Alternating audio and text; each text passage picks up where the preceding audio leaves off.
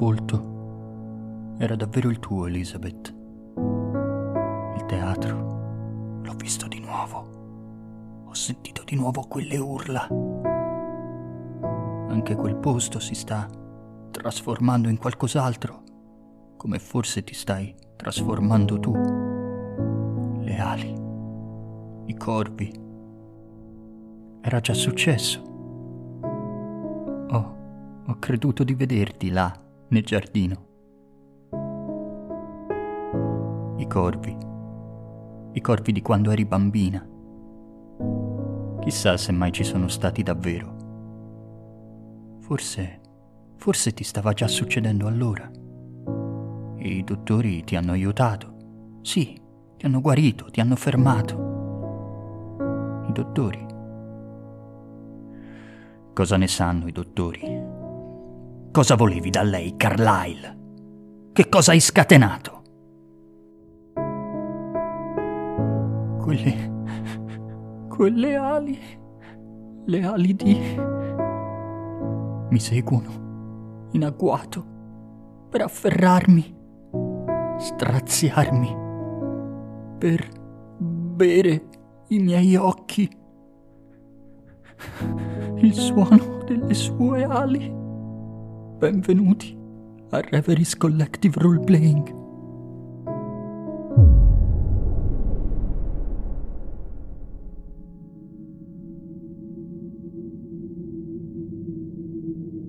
Mi alzo, mi alzo dal letto, tiro le tende per far entrare più luce possibile. Oggi è una bella giornata. Il cielo è sereno, costellato da qualche nuvola. Mi lascio prendere da, da questa luce, guardo, guardo fuori da- dalla finestra e con calma vado a prepararmi una colazione. Cerco di non pensare al tavolo dove sono stati composti i Willis. È proprio solo un attimo, cioè il non pensare ovviamente mi ci porta a pensarlo, ma è una frazione di secondo. Anche se durante la mia discesa dopo, dopo il coma, quello era diventato il mio tavolo di studio. Tutte le lettere e, e le cose che ho scritto le ho scritte su quel tavolo. Consumo, consumo la mia colazione e appena, appena sono pronto mi faccio una doccia, mi, mi metto abiti puliti e esco, es- esco di casa. Appunto, è una bella giornata, fresca, l'aria è frizzantina. È una passeggiata che hai fatto centinaia di volte, che necessariamente ti riporta alla mente il periodo che hai trascorso con Elizabeth. Ti ritrovi a percorrere sempre la stessa strada, quella abituale che facevi, nonostante, nonostante ci siano delle variazioni che potresti fare. Ti ritrovi a percorrere esattamente la stessa. Oggi è una bella giornata e il marciapiede è pieno di persone, gente che va al lavoro, gente che va a fare la spesa. È una zona trafficata, appunto, passa un'auto, un autobus, delle biciclette e nonostante il sole splenda, hai un, inevitabile moto di, di tristezza nel passare, nell'arrivare vicino al Teatro Mondo, che è abbandonato, abbandonato da mesi. Elisabetta era la proprietaria, la compagnia si è sciolta, si è trasferita. Non, non lo sapresti, non lo sai neppure con precisione. A dire il vero, probabilmente neppure ti interessa. Mi avvicino a- alla vetrata, alla porta. Cerco, diciamo, di rivivere la scena che ho sognato. Anche se io immagino che eh, ci sia molto più traffico intorno a me, ci sia una città vera e viva e non, e non un cimitero. Attorno a te ci sono i rumori della città, il clacson delle auto, il rombo dell'autobus. Ma c'è qualcosa al di là di questa porta. C'è un suono lontano che sembrano delle grida umane. Mi affaccio, faccio esattamente quello che ho fatto in sogno. E ti sembra, hai una straniante sensazione di déjà vu perché stai ripercorrendo esattamente, esattamente gli stessi gesti, gli stessi passi, stesse, stesse cose che hai fatto in sogno, ti fai ombra con le, con le mani per guardare all'interno. E quello che vedi all'interno è esattamente lo stesso che ti ricordavi, polvere uno stato di abbandono totale. Eppure se ti concentri c'è qualcosa, ci deve essere qualcosa, ci deve essere qualcuno. Bus. Qualcuno dei, dei passanti si volta a guardarti senza fermarsi. Guarda, guarda un po' stranito questo strano personaggio che batte il pugno contro la vetrata del teatro abbandonato. E dall'interno non c'è nessuna reazione. Sento ancora questo suono. Devi concentrarti per sentire oltre il rumore del traffico, ma sì, sono, sono chiaramente delle urla. Maschili o femminili? Non potresti dirlo, non riesci a distinguerlo. Sono chiaramente di dolore. Ricordano le urla che ci, che ci sono nello spettacolo di, di Elizabeth. Ah, difficile a dire. Ma sembrano, adesso che ci metti l'orecchio, sono, sono più persone, più voci. Riprova a bussare. Batti più forte e ti sembra che le, che le urla si facciano ancora più forti. Come se qualcuno o qualcosa avesse sentito il battito del tuo pugno sul vetro e stesse cercando di attirare la tua attenzione. Faccio un passo indietro. E ti deve immediatamente scostare e mettere sul marciapiede perché un'automobile ti è passata accanto suonando il clacson. Sobbalzo, ma metto la mano in tasca. C'è l'accendino. Sì, c'è il tuo accendino. Lo prendo e mi accendo una sigaretta lì davanti. Ma più come se fosse un atto di meditazione. Ti ritrovi davanti al teatro, guardarlo buio, sporco, vuoto. Le persone ti, ti passano davanti e non te ne accorgi neppure. Le auto ti passano dietro.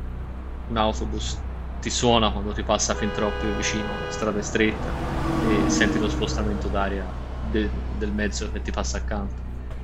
Rimango così finché non, non finisco la, la sigaretta. Se ti concentri, riesci anche a questa distanza a sentire delle grida, delle urla, de- degli strilli che vengono dall'interno del teatro. Eh, c'è anche un rumore metallico, forse. Uno stridere rugginoso. Un coltello su una, su una paratia rugginosa.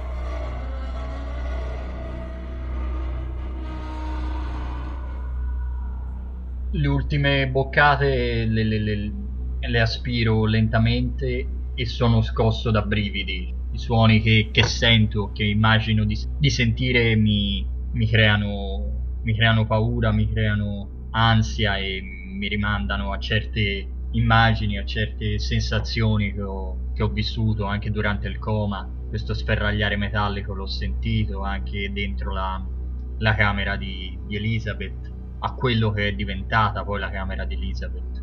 Quel buio. Sono tutte sensazioni che mi si, mi si propongono davanti, come quasi uno sfarfallio. Infine getto il mozzicone davanti alla porta del Teatro Mondo e lo schiaccio con cura. Ho quasi la sensazione di fare di partecipare a un rituale. È vicino il commissariato? Sì, circa metà strada fra questo e il tuo appartamento. Vado al commissariato.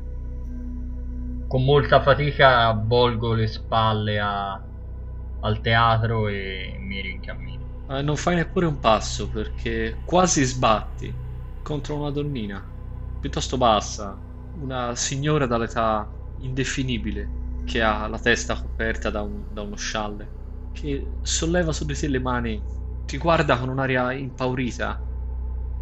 Lo hai sentito anche tu? Cosa, signore? Con un dito tremante ti indica il teatro. Lo, lo hai sentito anche tu? Tu- tutto, tutte quelle urla. Purtroppo sì. Oh. Oh. La signora si fa, davanti a te si fa il segno della croce 3, 4, 5 volte, ossessivamente.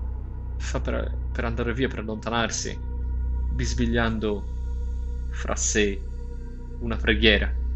Tutta, tutta quella gente lì dentro che urla. Tutta quella gente. Scuoto, scuoto il capo e, e mi rincammino verso la direzione che mi ero prefissato. Il tempo cambia molto velocemente a Edimburgo e quella che era una bella giornata si sta lentamente rannuvolando. Raggiunge la polizia in poco tempo scansando le frotte di turisti che affollano il marciapiede, di cui a malapena ti rendi conto. Entro, entro al commissariato. Ci sono due poliziotti in divisa a un bancone, dietro una, una protezione in vetro. Ci sono poliziotti che vanno e vengono, ci sono i normali cittadini, impiegati. Vado a, um, allo sportello. Mi fa parlare con eh, l'ispettore Marroni. Maldrone ti raggiunge dopo circa 5-10 minuti. Un ometto dall'aria stanca, con diversi chili di troppo, di cui hai un ricordo in fin dei conti forse piacevole, nonostante, nonostante la situazione e le circostanze in cui l'hai conosciuto non fossero delle più felici. Mi alzo per eh, salutarlo e stringergli la mano. Signor McKinnon, non mi aspettavo di, di rivederla. Non me lo aspettavo neanche io, ispettore, ma ho preferito venire a trovarlo. Una brutta, brutta storia la sua. E può solo peggiorare. Venga, ti fa un cenno, ti accompagna lungo dei, lungo dei corridoi si guarda un attimo attorno, ti fa entrare in una delle stanze del, delle riunioni. Una stanzetta piuttosto squallida, con un semplicissimo tavolo rettangolare, 4-5 sedie di plastica messe lì attorno. E un piccolo radiatore elettrico che ronza fastidiosamente in un angolo cercando di riscaldare l'ambiente. Una storia che può peggiorare la sua, eh? Dice. Beh sì, e non immagina nemmeno quanto. Posso sedermi? Certo, prego. Immagino che lei si ricordi in che frangente ci siamo incontrati, quell'orribile nottata. Difficile da dimenticare. Sa cosa è successo dopo? La storia al Teatro Mondo? Sì, ricordo, sì. So, da queste parti c'è chi dice che, che l'ha aggredita lei, la ragazza, la Seymour. Vorrei che fosse così semplice. Oh, non si preoccupi, nessuno ci crede veramente. Le posso dire solo che gli sciacalli, loro erano presenti. La cosa non mi stupisce affatto. Poi ho ricordi confusi, perché sono finito in coma. Ero in cura dal dottor Carlyle. Non so se ne ha mai sentito parlare, ma quando poi mi sono ripreso ho mantenuto una corrispondenza con quella che era la mia compagna, Elizabeth, la signorina Seymour appunto. Poi la corrispondenza si è, si è interrotta lei era ospite al, al Bangaur e vengo a scoprire che anche lei era in cura dal dottor Carlyle. Fisso un appuntamento, mi presento lì e scopro che, che il dottor Carlyle è stato aggredito, viene portato via in ambulanza e Elizabeth Evas. Mm. In quell'istituto ce ne sono altri, dei cosiddetti sciacalli, e loro avevano paura di lei. Paura della Seymour? E lei deve aver tracciato una sorta di lista. Negli ultimi tempi doveva essere molto peggiorata. Scriveva in modo diverso, aveva perso ogni contatto con la realtà e in quella lista ci sono sicuramente dei nomi che lei conosce. C'è un certo Burman. Burman? no, ma Burman non esiste. Dice. Mi hanno detto che per incontrare Burman dovrei andare a Leaf. E lei si ricorda cosa è successo a Leaf? Oh, succedono sempre un sacco di cose, ma senta, oh, Burman non esiste, no, è solo... Dice che è solo uno spauracchio. Sì, mi sono sempre fatto questa idea.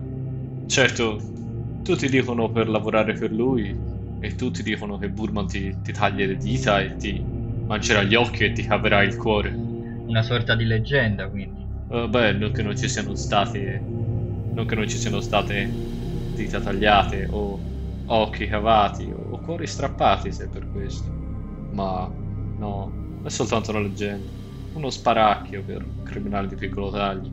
Beh, ammesso che questo Burman non esiste, gli altri nomi però sono tutti riconducibili agli sciacalli. E non credo sia una coincidenza il fatto che ci sia lì di mezzo. Beh, non è una bella zona. Fu lei a parlarmi per la prima volta degli sciacalli e adesso sono io che le porto qualche informazione su di loro. Beh, che stessero a Leith lo sapevo, lo sapevamo. Qui c'è chi non vuole neppure riconoscere l'esistenza e io stesso non ne parlo volentieri. È qualcosa che posso vedere. Allunga la mano. Gli do la lista. Malroni spiega la lista che era piegata in due nella tua tasca, nel tuo cappotto. Questa qui l'avrebbe scritta la Seymour. Prima di scomparire, sì, e di aver aggredito brutalmente il dottor Carlyle. Fa sbattere le dita sul foglio un paio di volte per farlo suonare. Ci sono dei nomi interessanti su questa lista. Quello che ho pensato anch'io. Secondo lei, questa gente, questi sono tutti sciacalli? Beh, tutti tutti sicuramente no, perché se vede l'ultimo nome Sì, certo, c'è, c'è il suo nome in fondo. non credo di, ecco, di, di essere uno di loro, non mi sembra di vestirmi in modo completamente diverso e di bere roba decisamente migliore. Ma molti lo sono. Lei non è... Lei è venuto qui da poco, vero, signor McKinnon? Sì, Lei non sa che sono questi... Sembra sorpreso di quello che sta leggendo, quasi piacevolmente sorpreso. C'è gente importante su questa lista, ah, gente veramente, veramente importante. questo non lo sapevo. Ho fatto bene a portarla a lei. Pezzi grossi su questa lista. Per esempio? Questo, Bester, fa parte del consiglio della città. Ah, non credevo si arrivasse così in alto. Samuel Toro è un giudice, o era un giudice, è deceduto qualche anno fa, se mi ricordo bene. Alasdair Murray, lo scrittore, Sì, quello l'ho sentito. Scomparso anche lui, no? Circostanze misteriose. sì, scomparso. Fergal, lui. Questo, questo è un poliziotto. Sbatte di nuovo le, le dita sulla lista. Se vuole può farsene una fotocopia. Probabilmente non dovrei. Ma dalla tasca della giacca tira fuori un taccuino, una penna, si, si appoggia sul tavolo e la, la ricopia a mano. Ha visto come è scritta? Le assicuro che Elizabeth non scriveva. Sì, la ragazza non sta di certo bene. Ah, e lo sa cosa si dice all'ospedale? Che è tutta colpa di Carlyle. Da quando lui ha preso in cura il suo caso, l'ha fatta trasferire nella sezione dei violenti e degli assassini e, e da lì la cosa è peggiorata. C'è chi ha messo in dubbio la giusta relazione fra medico e paziente. Si dice che Carlyle abusasse della sua posizione. Questo Carlyle è il secondo nome sulla lista. Adesso è all'ospedale. Mm. Non so neanche se è in grado di parlare. Lei pensa che questa lista sia gente che ha fatto male alla Seymour? Potrebbe essere.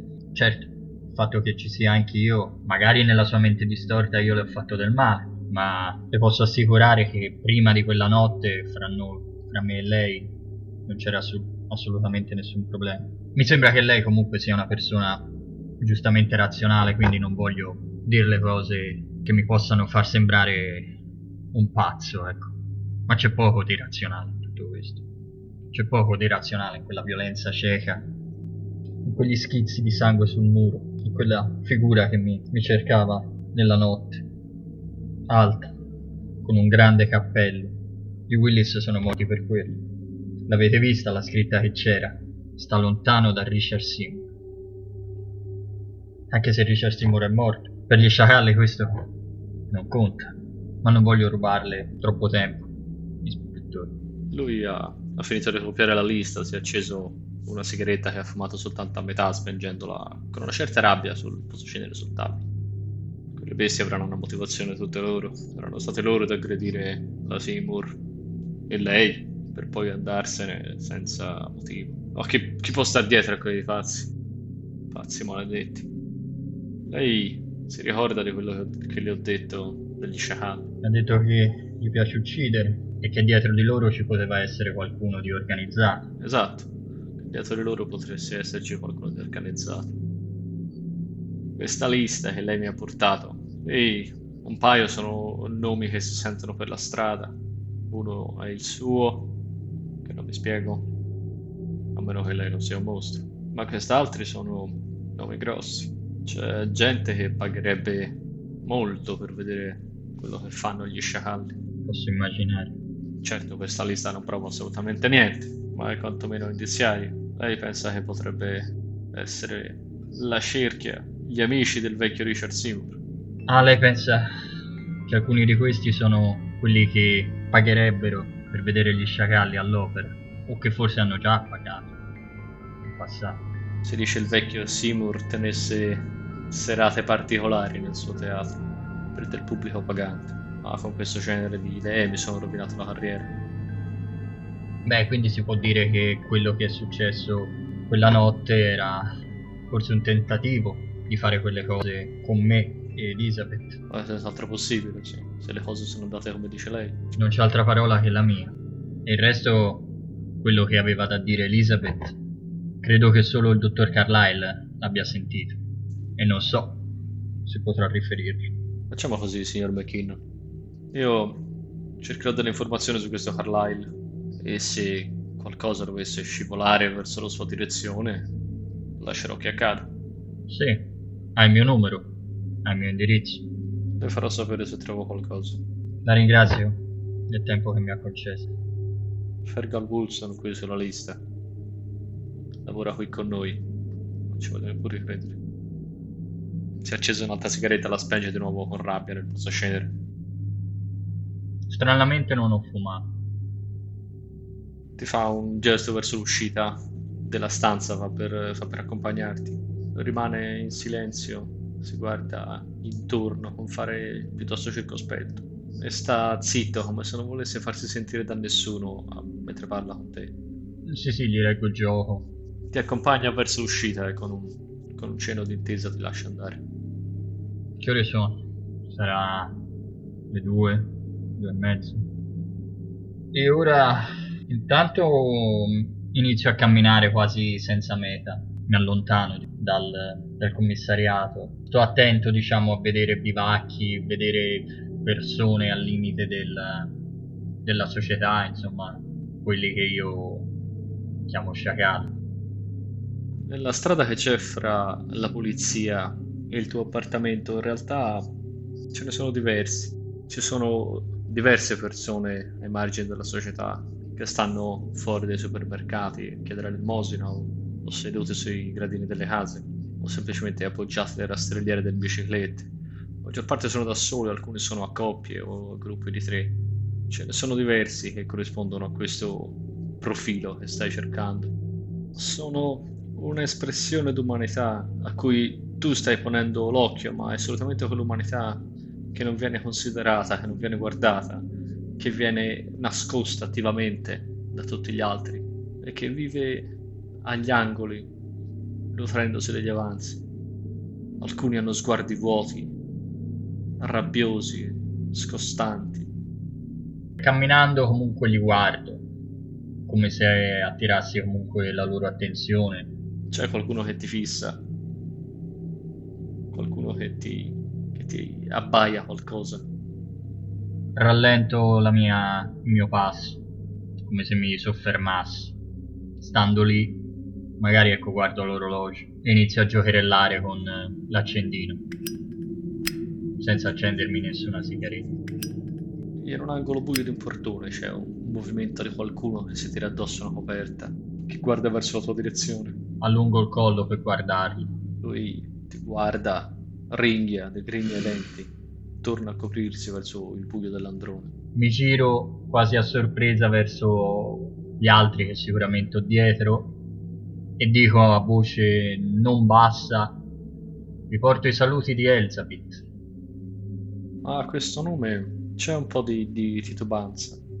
Forse non hanno capito bene, o forse il nome che hai fatto è, è strano, ma la pena è il nome. Sapete, quella con le piume nere.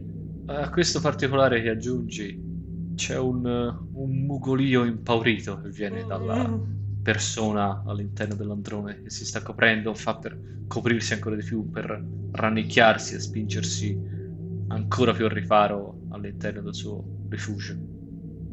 Leggo o vado a memoria dicendo alcuni nomi di quelli che so ormai, bene o male, che sono sciacalli. Uno dei senza tetto che sono lungo la strada allunga verso di te una, una tazza di metallo in cui fa tintinare delle monete.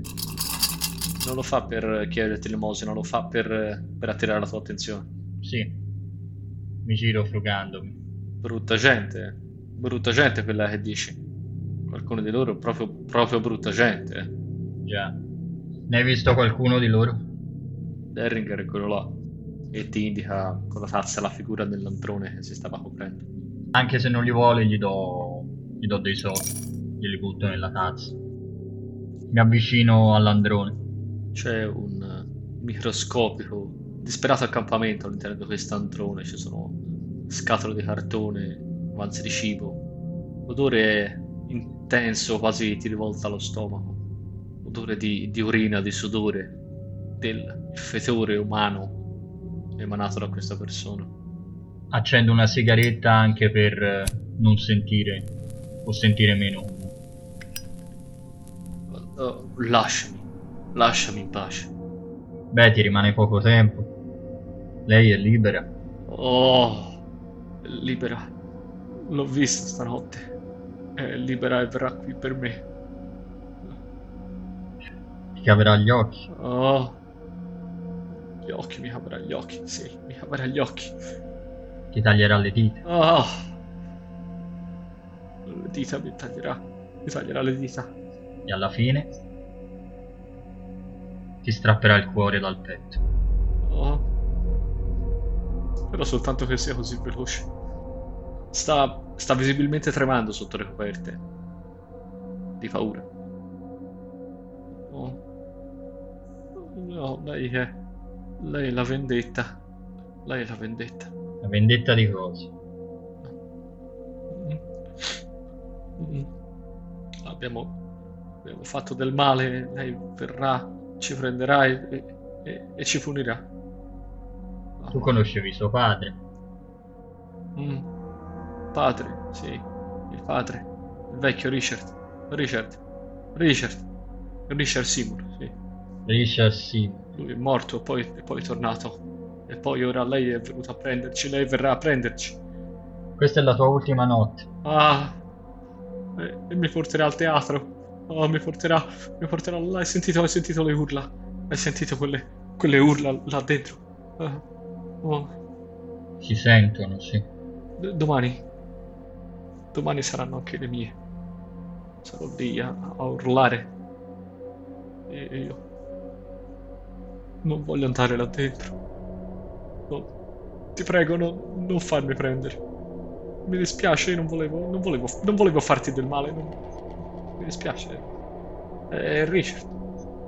È Richard, è colpa sua. Io sono Richard. No, Richard. Il vecchio Richard. È solo colpa sua. Non, so- non sono stato io, non ho fatto niente. Non lasciare che lei mi prenda. È troppo tardi, Derringer. La, la vendetta è qui per me. Ti auguro una buona ultima notte. Mi allontano. Per un attimo, quando chiedeva di voler morire in fretta o altro, mi sono guardato intorno, ho guardato il cartone e ho pensato alla possibilità che quel cartone potesse prendere fuoco. Cioè ho, ho avuto non la tentazione, ma ho carezzato il pensiero di, di dargli fuoco con il mio accendino.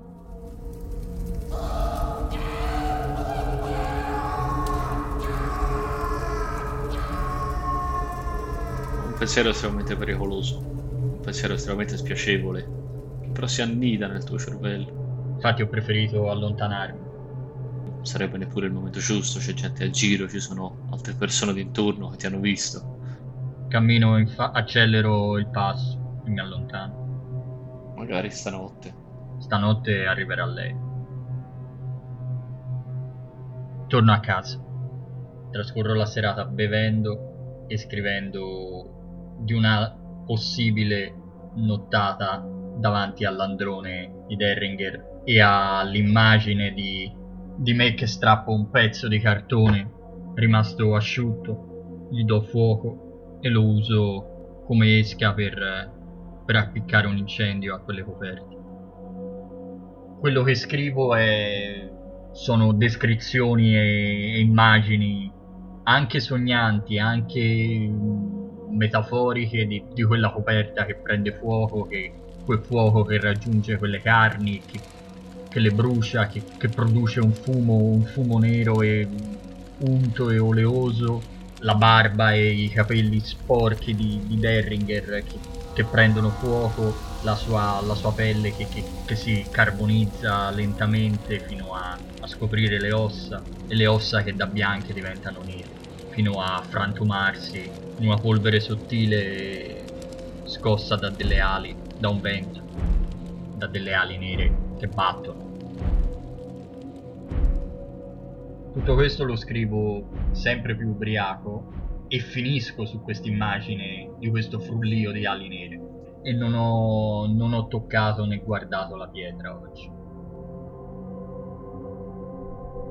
Sei all'interno del teatro mondo. Fuori dalla biglietteria, dietro di te ci sono le grandi porte di vetro. Ma non è all'interno del teatro mondo. Ne ha le porte e, e l'ingresso, hai il spazio della biglietteria, ma ma è un parcheggio, un parcheggio sotterraneo, con il soffitto basso, le pareti di cemento e le luci al neon che crepitano.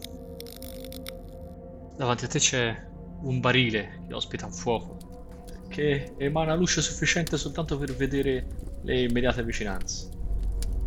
Questo barile sta, sta emanando un fumo scuro, denso, eh, estremamente puzzolente, sgradevole ci sono dei corpi di cane all'interno di questo barile che bruciano, per metà riversi di fuori. C'è una coperta intrisa di urina, di sudore, di paura, appoggiata per terra, accanto al barile. Ci sono delle grida in lontananza, grida di dolore, di sofferenza. C'è il rumore di, di metallo, di coltelli, di, di artigli, forse che stridono su, su del metallo rugginoso. Sei fuori dal teatro mondo, ti fai ombra con le mani per vedere, per appoggiarti al vetro e per guardare oltre. Vedi un barile che ospita un fuoco all'interno, lo vedi soltanto per un attimo, riconosci l'interno abbandonato, polveroso, stato, lo, lo stato di abbandono e di disordine c'è all'interno. Il suono del telefono insistentemente. Ti svegli. Mi sveglio e vado a rispondere. Signor McKinnon. Sì? È la voce dell'ispettore Malroni dall'altra parte della cornetta. Ha fatto presto. Io non so... Non, non so che gioco stia giocando lei, ma... Questo... Questo Carlyle non esiste non esiste. Mai esistito un dottor Carlyle. Chieda, chieda, ai suoi colleghi, lo hanno portato via in, in ambulanza, c'erano, c'erano, de, de, c'è stato qualcuno che mi ha interrogato, erano lì al Barangaur, era pieno di persone. Mai stato un dottor Carlyle al Bangor. E allora come si chiama quello che hanno portato via? Mi dispiace, ma non ci risulta niente del genere. Cioè non vi risulta un'aggressione al Bangaur? Mi dispiace. Forse si confonde con qualcun altro. Lei mi è sembrato in uno stato piuttosto confuso, signor McKinnon. Quindi mi ha chiamato solo per dirmi questo? Beh, forse dovrebbe concentrarsi su se stesso e prendersi un po' più cura di sé. E riattacca. Rimango a guardare la cornetta e poi do un calcio al mobile più vicino per sfogare in, un'unica, in un unico gesto tutta la, la, tensione che mi stava salendo in questo momento, questa sensazione di frustrazione, questa totale impotenza di, di fronte agli eventi. Guardo anche l'orologio perché non so che ore sono. Metà mattina, se ti esce è 11. Tiro la tenda. Fuori è una giornata grigia, piovosa, triste, che non aiuta a scrollarti di dosso questa questa frustrante sensazione di impotenza. Invece che fare colazione mi, mi sparo subito un, uno whisky che ho a casa, quello che stavo bevendo la sera prima, e decido di andare a Leaf.